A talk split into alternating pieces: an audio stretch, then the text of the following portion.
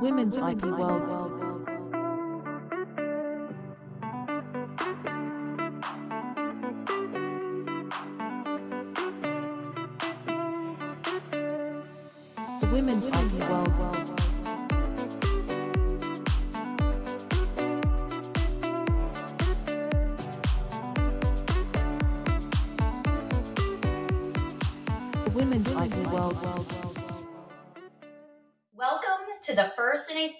Podcasts of the women's IP world. Maybe you can feel me smiling right now. We are celebrating and shining the spotlight on women working in intellectual property law and innovation.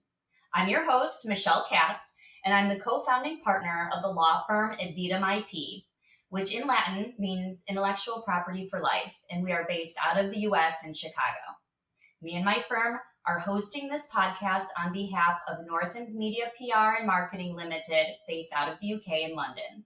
They are the publishers of the Women's IP World Annual and the Global IP Matrix magazine. In today's show, we have the pleasure of speaking with Ms. Laura Collada from the Dumont firm in Mexico. Laura is the managing partner of this firm, which was founded in 1940. I would imagine the makeup of this firm has changed quite a bit since then. We will be discussing her latest and very timely article in the Women's IP World Annual, which is now available to read and in audio format at www.womensipworld.com. Again, that's www.womensipworld.com. But first, Laura, tell us more about you and your career journey. Hi, Michelle. Thank you very much for the invitation.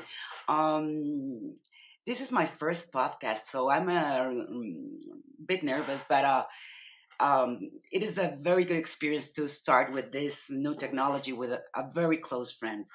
Well, my journey has been an exciting ride, to say the least. Um, I started uh, law school, and uh, I wanted to work, and uh, at that time in college, we didn't, have the subject of intellectual property in the roster, okay, or the syllabus. But I was looking for a job, like like an intern, and I got a recommendation for starting on an IP law firm. I didn't know a single thing about a trademark or a patent or transfer of technology or things like that. And uh, well, I went for an appointment. Uh, they picked me up in we were very um, a lot of candidates for the position and i started working at that law firm and i fell in love with with the ip world. So um, i finished a career. I went for for a master's degree and uh, i went outside ip and went for for um, international commerce but i always was missing intellectual property and then i returned to work in the Mexican Patent and Trademark Office. That the real thing, it's the place where I learned the most. When you work at a national office, you have so many uh, different cases that what you learn, the um, experience that you get there, is what made me like really fall in love with this subject and um, like making a promise of myself to make it better in Mexico. And also, we were very few women at that time. So after I left the Mexican Patent and Trademark Office, I was hired uh, by Dumont to start the litigation um, um, area because they, they were only filing at that time. Um, what what time period was that? Do you remember about when? Like 97, 96, around that.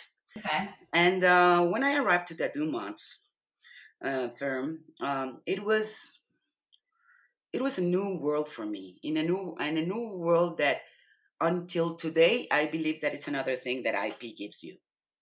It, in many ways, it was a cultural shock um, because we are friends. You know the story, but uh, Dumont Bergman Bider, that was called at that time like that, was established by Jewish people fleeing from World War II. So my first day in the office, I saw people in wheelchairs, in crutches, very old people that speak so many languages French, German, Polish. And I was, what's happening here? No? Like, I really didn't know what was about.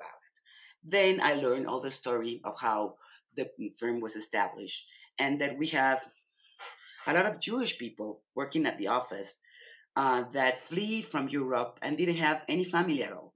So it was basically a family, and I completely integrated to that family. When I started in Dumont in the in the 90s, it was very very funny because they they gave um, Christian holidays and they gave Jewish holidays. So we had a lot of vacations at that time.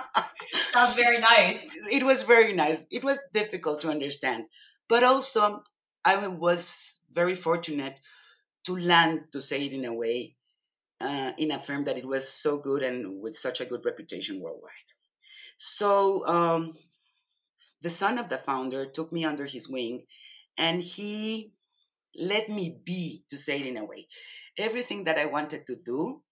If I put a plan together and see which would be the final objective, he allowed me to do it. And we start growing.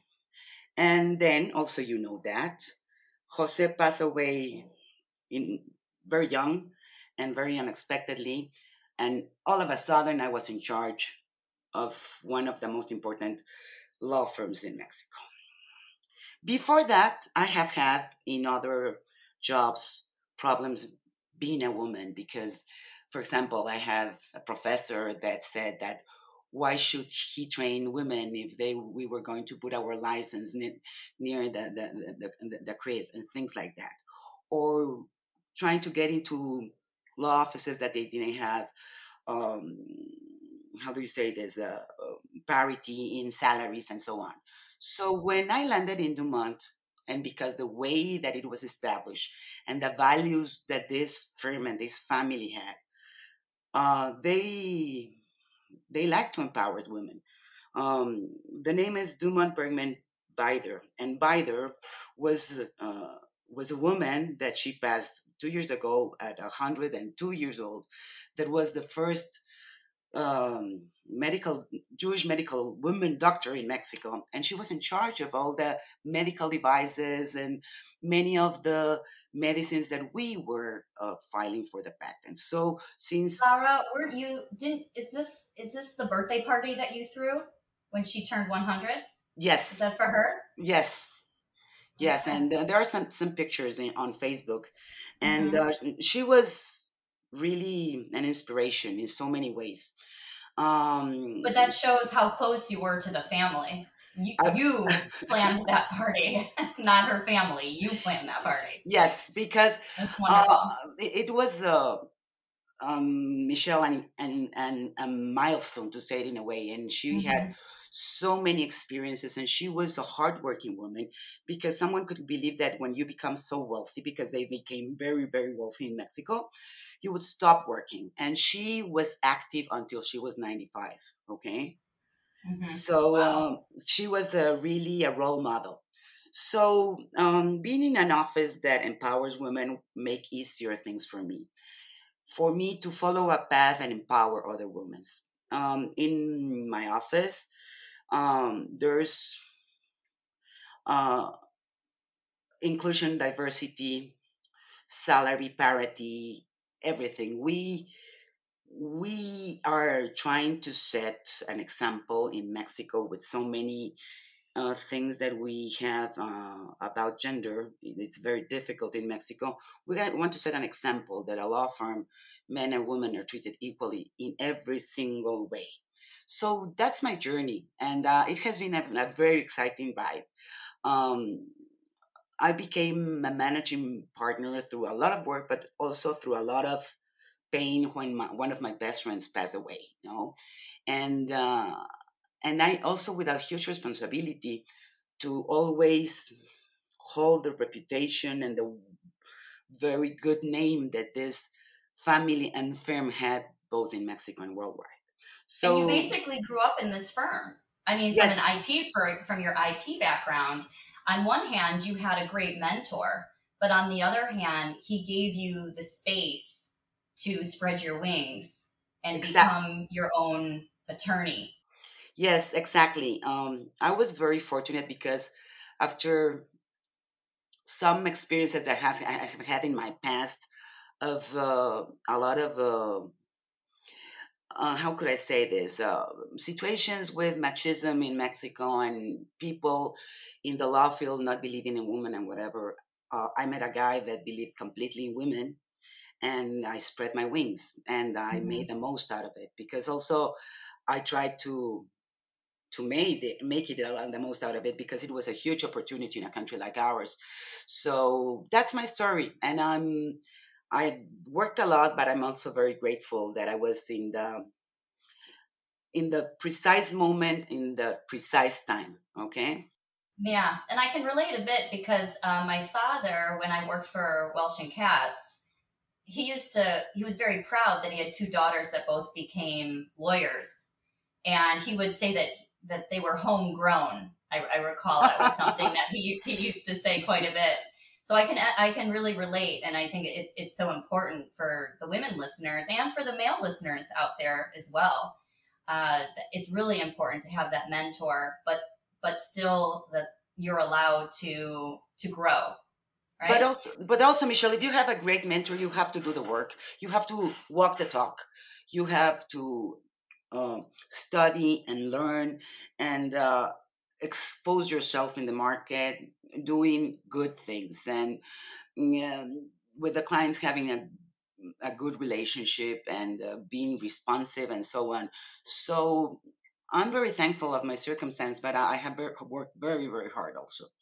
Oh, yes. And I think that uh, most of us would probably say we've had to work harder. Um, and in many cases, to get less. So then we have to work even harder just to match. So, you know, I, I know, of course, a bit about your background, Laura. We've been friends for like decades now, I dare say. But um, this this truly is one of one of the many things that amazes me about you that you are one of only two women in Mexico that hold a managing partner position in an IP firm. Have you leveraged that success through all of your hard work in that position to help other women in the IP field, whether at Dumont or elsewhere? Um, I, I have tried as hard as possible, Michelle. First of all, I think that everything starts at home, okay, to say it anyway, and home is my office. So at the office, we have almost uh, the same amount of women and men. We have women in important positions in the office. We have supported them to go for training courses, a master's degree, and so on.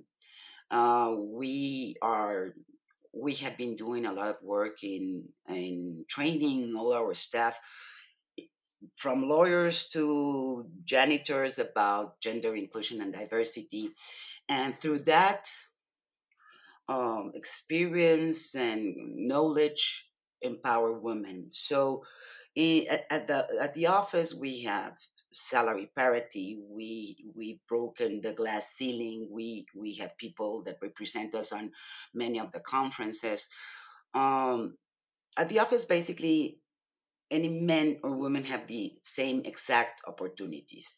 And on the other hand, I have mentor a lot of women in Mexico to get your your degree. You have to make a thesis. Okay, so I have uh, helped many of the women lawyers at the office with their theses, and uh, and I try to mentor them as much as possible. And outside um, the office, uh, like five years ago, uh, with our Mexican Association of Intellectual Property Lawyers, the association was 50 years old, and uh, they didn't have a women's committee or gender inclusion and diversity committee and I convinced the, the, the association to establish it. I was the first president of the committee, and we were first called Women's Committee, and today it's called um, Inclusion and Diversity Committee. And uh, what we're doing is just doing baby steps, trying to sensibilize our colleagues and our peers about inclusive language, giving the same time, uh, type of opportunities.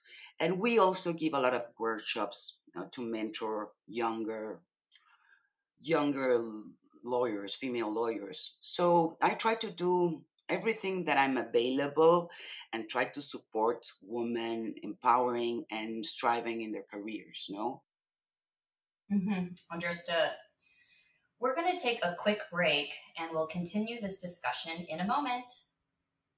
The Women's IP World Annual is the industry's first intellectual property law magazine that celebrates professional women working in IP, IP law, and innovation globally. We are very proud to provide a profile platform for women working in intellectual property and innovation by shining a spotlight on their expertise and professional knowledge in their respective fields of operation in IP through engaging thought leadership content. Our annual publication has caught the eye of many IP associations from all over the world. More importantly, it has attracted a cocktail of awe inspiring, knowledgeable women who are happy to share their professional and personal experiences of working in the industry. If you would like to be part of the Women's IP World Annual, we would love to shine a light on your professional industry experience. You can contact us on plus 44 0203 813 0457 or email us at info at womensipworld.com. Make sure to check out the latest issue of the Women's IP World Annual at www.womensipworld.com.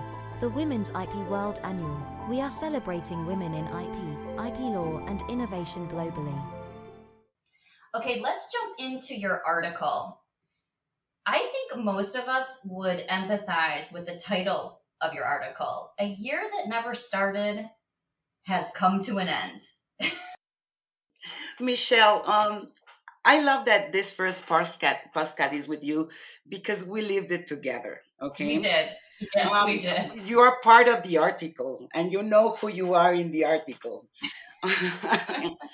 um, um, we we experienced uh, last March together in many ways. No, many of the people that know know us together know that we're friends, and we plan to go to restaurants or theaters or whatever. That besides working very hard at conferences, we try to enjoy ourselves.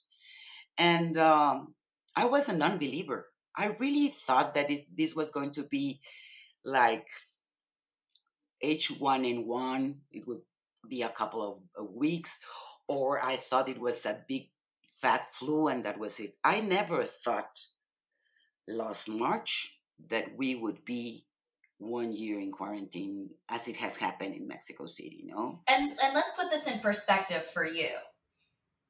You know, most of most of the people that know you, they know that you're an avid traveler, right? Mm-hmm. So, how many conferences? We'll just take conferences, not vacation time, of course, but conference wise, how many would you attend in a typical year? Around 12. Okay. So, spread around the year, probably concentrated in certain areas, but certainly by March, you're traveling, right? By March, I've been usually in SIGMA, PTM, PTMG, Marks, and probably if there's an APLA event in the beginning of the year, I would go, I would attend. So by March, I have traveled, or in March, I have traveled three or four times. Okay, so let's take us back to February. Okay. Okay. You were anticipating to have a typical year of travel, and you were gearing up for the first big round of conferences. Is that exactly. right? Exactly. I have my tic- my airplane tickets, booked my my hotels, mm, made my client meetings. I was going to be a speaker. I have already all my presentation ready all my presentation. I I was ready just to go to the airport and catch the plane, okay? I was ready. The the suitcase was the only thing that was missing, okay? Mhm. Uh, and So uh, then what happened? that then what happened um, well first stop was was london okay and we start hearing all these weird stories about what was happening in london and this new virus that was really awful and people got very sick and it was very contagious. And uh, we started speaking among friends okay? Many of our the people of our audience will know who we are okay? Because we are always tag along together. Do we go? No we should cancel. No you are we nothing will happen. No but let's cancel this or this cancel that. And it started like a snowball growing and growing. And first we have a very close friend that she was the first one to pull out and say i'm canceling everything. And no you you're afraid. You shouldn't be afraid. It was this situation in so many opinions a lot of people saying nothing will happen a lot of people were really scared of what was happening and i think that because i was not a believer that this was going to be a pandemic i was very disappointed of not traveling but in two weeks all my emotions and all my knowledge of this changed. It was very funny because right now they're appearing on the Facebook memories. All mm-hmm. the memes that we had at that time, okay? And from one way one day to the other, everything was changing, okay? From not knowing anything anything to have your your phone full of information of COVID, okay? And from having a trip of 20 days to cancel everything and stayed in Mexico. Okay. And, and and and right before takeoff, pretty much. I mean, it was within days of the conference starting. Probably you re- were... probably you remember that there were a couple of friends that mm-hmm. they actually flew to London, and they they were stuck in London, and it was very difficult for them to return. Mm-hmm. So that week was like a week from hell, because I think that the most important thing is that we really knew so little about the virus and so little about what is was going to happen that for many of us it was a surprise that things were happening so quickly that your mind could not accept so many facts no people dying getting really really sick uh, very contagious that you didn't know know how you get it. Do you use the mask or you don't use it? The mask is for the sick people. No the mask is for the the people that are healthy. It was mayhem. It was crazy. Constant contradiction. Constant constant contradiction exactly. So it was the first time that well not, not the first time it, it was like 10 or 11 years ago i remember it was in seattle of 10 years ago or something like that it was H1N1, okay, and it started in Mexico called the swine flu. And it was just a couple of weeks of not a completely quarantine. And we traveled to the States and nobody wanted to say hello to the Mexicans, okay? It was very, very funny. But I thought that it was going to be like that, okay? Couple of weeks and everything would return to normal. Well, no. At least um, I think that in every single jurisdiction it has, it has been different, but uh, here there's a lot of things to explain. In in in Mexico, our our government took a lot of time to understand how serious this was. Okay, and many of the businessmen and businesswomen did had a lot of information. So a lot of people, not because the authority was asking for it, we were closing and sending our people to quarantine because we thought that it was important to take care of the people. So we were from the IP Mexican world, the, the first or the second that uh, sent everyone to home office. Okay, so let's talk about that. So you're you're finally coming to terms that your meetings are are this is something bigger. This is something bigger than the swine flu. Uh, and your trips are being canceled, and yet you're running a, a large practice in Mexico City, how many how many employees are are you now worried about? 95. 95. So 95, 95 people and their families. And their right? families. Yep. Okay, and and your office is set up like a traditional law firm office where people come to work for the day and then go home. Correct? Exactly. Exactly. Okay. So how I mean, imagine like a switch right? You said within a week, right? A Mexico lockdown. In a week, Michelle, we went for working every single one of us at the office to every single one of us working at home. Okay. And there were a lot of reasons. Okay, first, we didn't know anything about the virus. Second, our government was taking too much time and decided what, what they were going to do. Uh, we had the first cases in Mexico, and the first cases in Mexico, everybody was dying of the, the virus. So um, it was like, okay, what do we do to go to uh, to home office and online everything and whatever? We had been working a lot in uh, uh, technological tools to work from home. Um, the Mexican Patent and Trademark Office had a lot of tools online. So imagine that at least half of the work was done, okay? But then um, many people know it. Mexico is a, a country of contrast, and uh, from at that time we were we were hundred. Um, you don't know which type type of computers they have, which platforms they have, which software they have. So the first thing that we have to learn is how we are going to connect everyone from home. Are there computers and systems and uh, software good enough? So the first thing is we ask every single one at the office to bring their computer to the office to be reviewed, you know, and analyzed and so forth. So by the end of the day, we had to buy 25 equipments, okay? 25 computers of our personal were not good enough to work online, okay? Because uh, we have people that from different um, socioeconomical standards, and uh, probably they had a very old computer that would not support all that technology that we were going to use. So not only that, but we also have to remember that you know client records, the confidentiality yeah, yeah. required yeah. in the system. Those things we were going to do it through uh, software and agreements with the people and so on. Okay, so the first thing that we do is we bought 25 equipments to lend to our employees to be able to to work from home.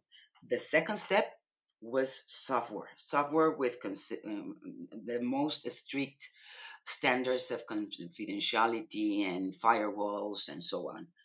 And uh, that was set in about 48 hours, okay? Then it was okay, what we are going to do with the patent and trademark office we, if we don't know what they're going to do. So we decided that everything that it's, it could be done online would be done online. No more paper. Okay, that's it. Um, so imagine that we were still doing like 50% of 15% of the work on paper. From one week to another, it went to two or three percent. Okay. So then we start we sent everyone home, especially the people that had to go on public transportation to the office, okay? Because we thought that that, that was the riskier situation okay? There are people in Mex- mexico is a huge city and, and, and people sometimes change public transportation two or three times to arrive to the office okay? Because it's so big and they live so far away from the office. So the first people that we sent home was the, the ones that um, uh, use public transportation. And uh, we tried to to take care, care of them and uh, even if uh, they didn't were not doing a lot of Uh, how do we say actual work that they were like janitors and people like that we send them home and you will receive your full salary but stay home. And then we started like sending teams to their home and making some tests. By that friday everything was running smoothly okay? Next week we had some issues about very very technical issues like how good are were their connections depending on the neighborhood because everything was running slow or in or some people were taking out of the software and so on but like in two or three weeks we were all um, we were all as if we were in the office but for the, the first week by friday we were all in our office that was march 14th that it was a Saturday. Yeah. And you know what I hear additional computers, paying staff without hesitation, uh, no pay cuts. I hear big financial commitment. Um, it was Michelle. It was really a huge financial commitment, but um, something else that happens in the office is that I have people working at Dumont for 30 and 40 years, okay? And uh, the younger people are five, ten years. So when you have a team that is so good and so supportive of so many situations, you have to, in a way, when something like this, also support your team and be very conscious that the economical situation in Mexico was going to turn very badly. And uh, we decided at the office that the most important thing was to keep up working. But the second thing, okay, clients were first. The second thing was our team, we were going to take care of them. Because from one moment to the other, things get really horrible in Mexico. You heard about hospitals at full, uh, people dying, no medicines available. It was really awful. And also, like a couple of weeks later, the Mexican Patent and Trademark Office closed completely, even the technological tools for, I think, three or four weeks. So basically, we were working and we were not able to, to invoice anything because we were doing the legal work, but we were not able to file. And from the legal point of view, if you don't file, it's as if nothing has happened. Okay. Right, so, because the Mexican Patent and Trademark Office actually shut down. It shut down completely. Not, not even the technological stu- tools were available. You were not able to file a trademark. You were not able to file anything at all. It sh- shut down completely for three weeks or four. I don't remember. So therefore, you could do the work, but you couldn't file, and exactly. that meant you couldn't actually invoice the client. Exactly. Exactly. So that means delay in payment. It meant delay in payment, and also, I think that many of us have had a very emotional journey through the pandemic. Okay, because every time, every single day that I, I woke up is what I'm going to do today, how I'm going to pay the rent, the the payroll, and all the other um, expenses that are involved. No, it's what I'm going to do. How many months can I take this, okay, without invoicing, okay? I mean, you're the mother of this firm, okay? You have 95 children, or or we could say, you know, in flight terminology, souls, okay, uh-huh. and then multiply that because there are people depending on those people, those Dumont people. So we're talking about a, an exponential increase in the amount of people that you are now taking care of. Yeah, yeah. You know, not just all your puppies at home, you know? No, that's true. I think that something that I have always had is that uh, when when I have this much responsibility, I think that my mind's work works better. However, emotionally and morally, I was completely exhausted, okay? Because at least a month or a month and a half, we were not receiving any money and I was paying all the employees, okay? In full. Yes. When it starts it started changing, but still we we were I would never say in a weak financial position, but very, very tight. Um, I agree with my employees that if I could decrease the salary on if until the um, Mexican Patent and Trademark Office reopen again, and they agree. They they told me uh, we want to keep our job, we want to keep the firm running, and we will set, accept a decrease a decrease of a of a salary until it op- opens again. Imagine having almost 100 people and everybody saying yes yes we will accept it. Okay? Because I, it's not a decision that i took in my desk. I i called all the people to the office with masks and whatever by groups okay? Started very early in the morning and we had groups of 10 discussing this. And the whole staff say yes we go for a decree a decrease in our salary but the important thing is that we survive the situation. And when the um, Mexican Patent and Trademark Office, the day that it, it reopened, I um, start paying as normal okay? And they really appreciated it because we all were very tight. And it was a, this is an extreme uh, measure okay that i rewarded in december with a extra bonus okay? But we t- took all these measures but it was not only me as a managing partner. Um, we had a lot of communication between all of us even the janitors michelle because as you say, they they are the souls, and I'm taking care of those souls. Imagine that uh, regular normal family in Mexico is four or five people. If I have a hundred people, five hundred people were depending on me. Okay, so we took a lot of decisions together. Okay, and we succeed. Let me tell you that probably in the states it's different, and in many other countries it's different. But Mexico shut down for months. Okay, nothing was open. There was uh, many months that we have whole quarantine. You could not go out of your home. Okay, you could go to the supermarket, to the pharmacy, and that's it. Okay, so the restaurant industry is completely broken. The malls are all uh, losing all their leases, and they look like phantom cities. The economical situation in Mexico is awful. And because all the measures that we're taking in a very, how could I say it, uh, community cooperative way, we're striving again and we don't have one single problem. We, I don't know, a single penny to anybody and we're striving again. And I'm not saying that we're not growing, but we are strong as a company. We service all the clients with quality and without delay and in a responsive way. And we're here standing strong. And I, I cannot say that about many firms, okay? They, they didn't take all the measures at the moment that they were required, and many of them experience a lot of, of, of, uh, of problems.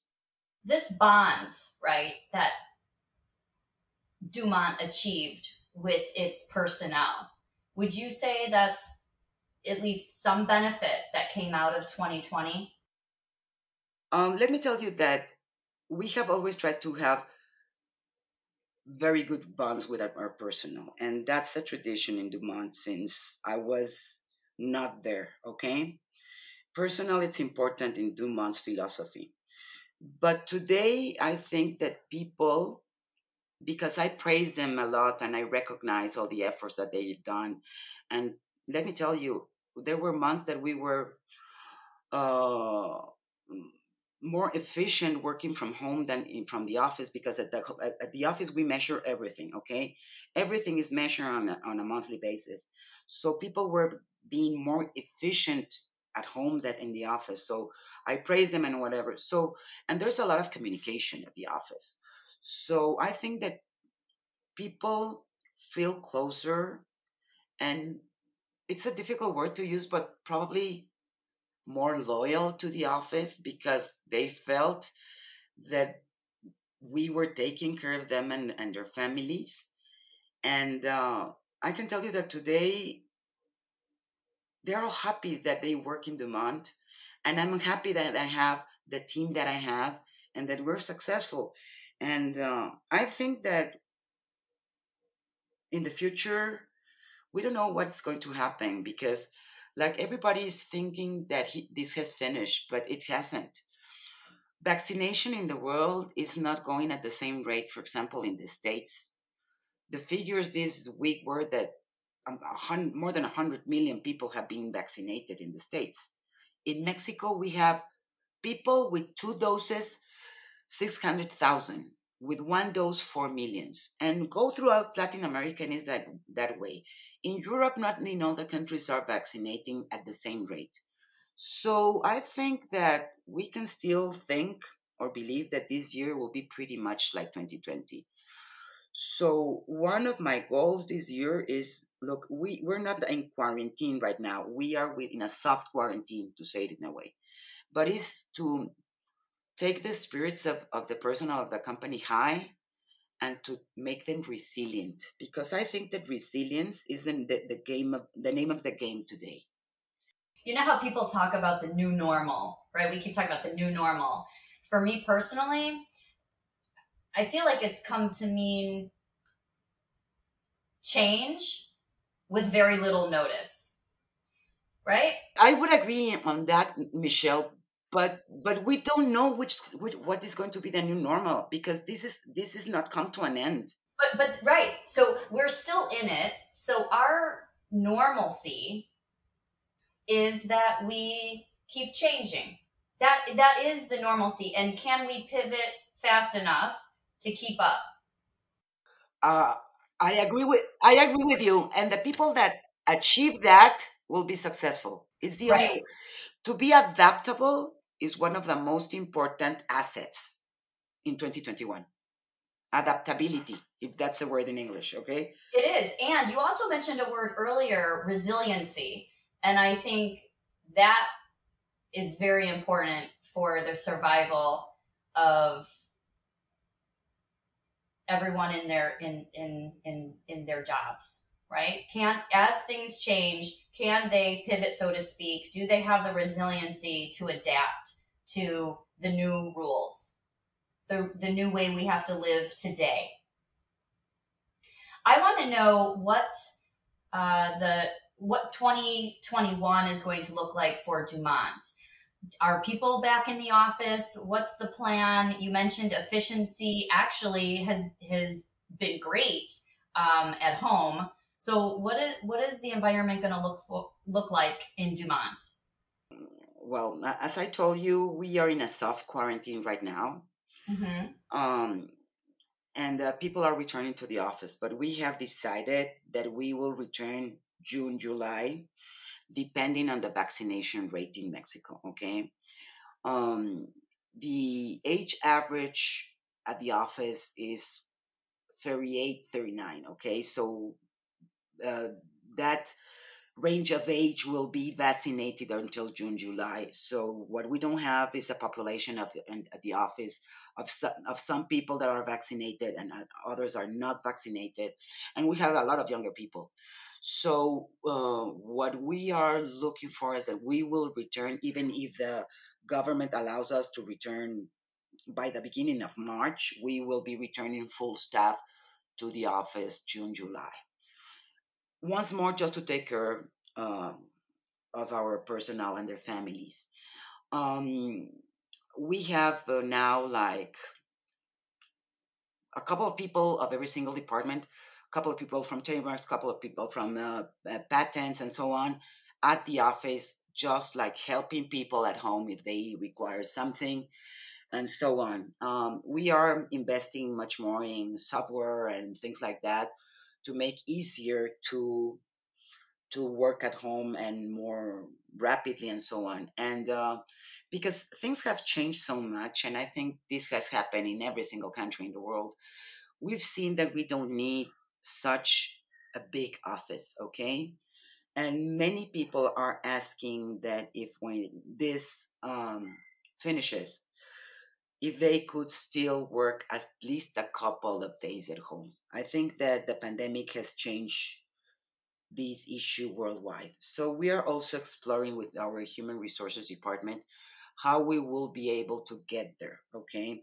I think that we have proven that you don't need to be at the office to be efficient and professional and responsive and so on.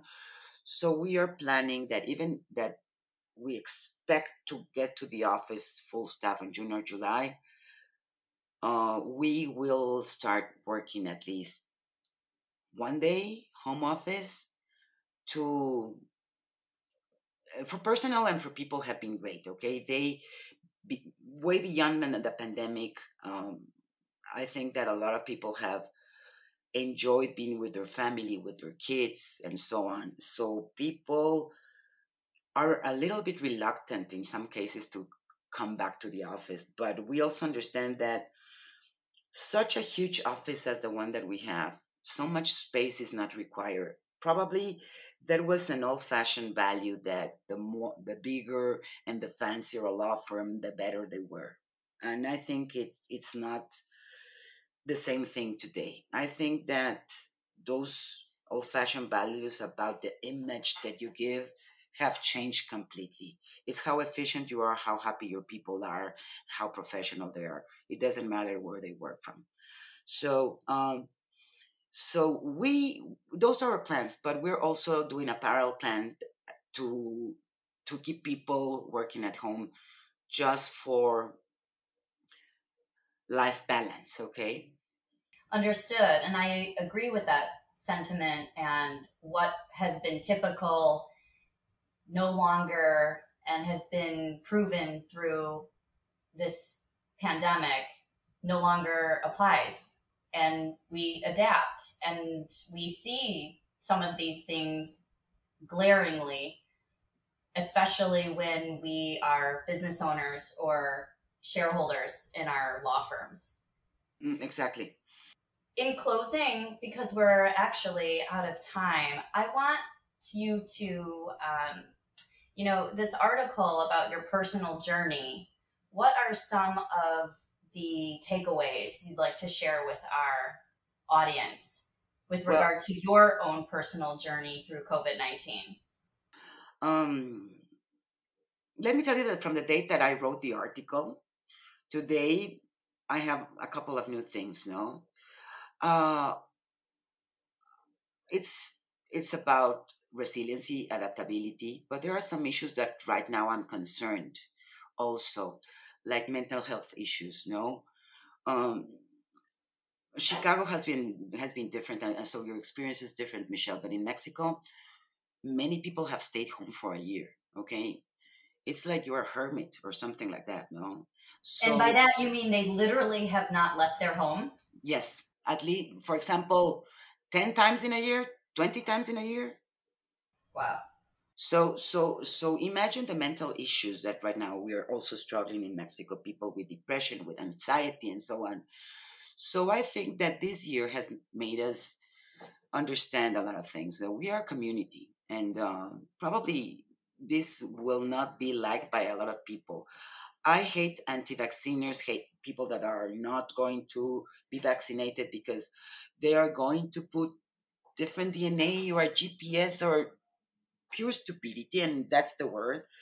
We we are a community worldwide, and we have to help to stop this. The more people that take care of themselves, wear a mask, and get vaccinated, this will end earlier. So, so right now I'm like a little bit grumpy against people that that do not want to get vaccinated and do not wear a mask. Okay, so so there's this anger in me of people that are not understanding humankind as a community. Okay, we're a community worldwide, so we have to work on the community.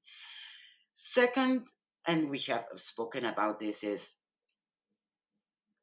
one has to keep strong and develop new um, things like discipline and adaptability and resilience because it's the only way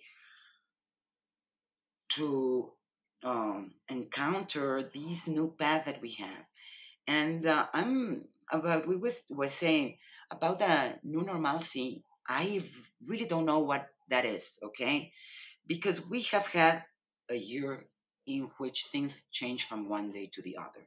When we think that we know everything from COVID, there are new these new uh, how do you say it strains the different type of mm-hmm. viruses yeah, the, the, the variants the variants, variants yeah. and, and they are more aggressive and more contagious so so I think that we also have to do a lot of inner reflection. How can I be a better human being with my family, with my uh, co-workers, with my colleagues, and so on?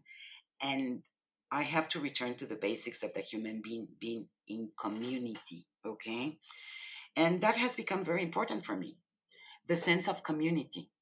We will only go out of this as, as we recognize that we need each other's effort to survive this. That's, I think that it was my journey from a non believer to a complete believer in human community. And it's been interesting too, because since we're not seeing each other at the conferences, we have found various ways to still connect with each other, even if not in person. And that I think is a great tribute to the relationships that we've made in the IP community. very strong area. I don't know that so many areas of the legal practice worldwide are like that. But just to return to the very beginning of uh, the past podcast, uh, Michelle, one thing that IP gives everybody is great friends, but also a peek to so many different cultures, religions, ways of being, traditions. And uh, I think that is something that I don't know why it happens, probably because of the conferences and the different people that attend them, but you create these very close feelings to friends that are on Iceland or Australia or Africa or whatever, and you understand what they're struggling depending on their jurisdiction, to say it in a way, and their cultural um, uh, surroundings and so on. So it's true. Um, the ties that we de- develop in this industry are amazing, and uh, we have kept them. Okay, in many ways, we we have Zooms and calls and chats and whatever, and we try to keep them close. Well, I look forward to the time when I can give you a big hug, Laura. And I want to thank you for participating in today's podcast. Thank you very much, Michelle. It was my first one. I'm very happy that it happened with you. Me um, too. Me too. I'm happy to be your first. And it was truly a delight to have you here on the show. To listeners, please like, follow, share with your friends, but also feel free to send comments and questions. Until we connect in person, take good care. Thank you. Bye bye. The Women's IP World.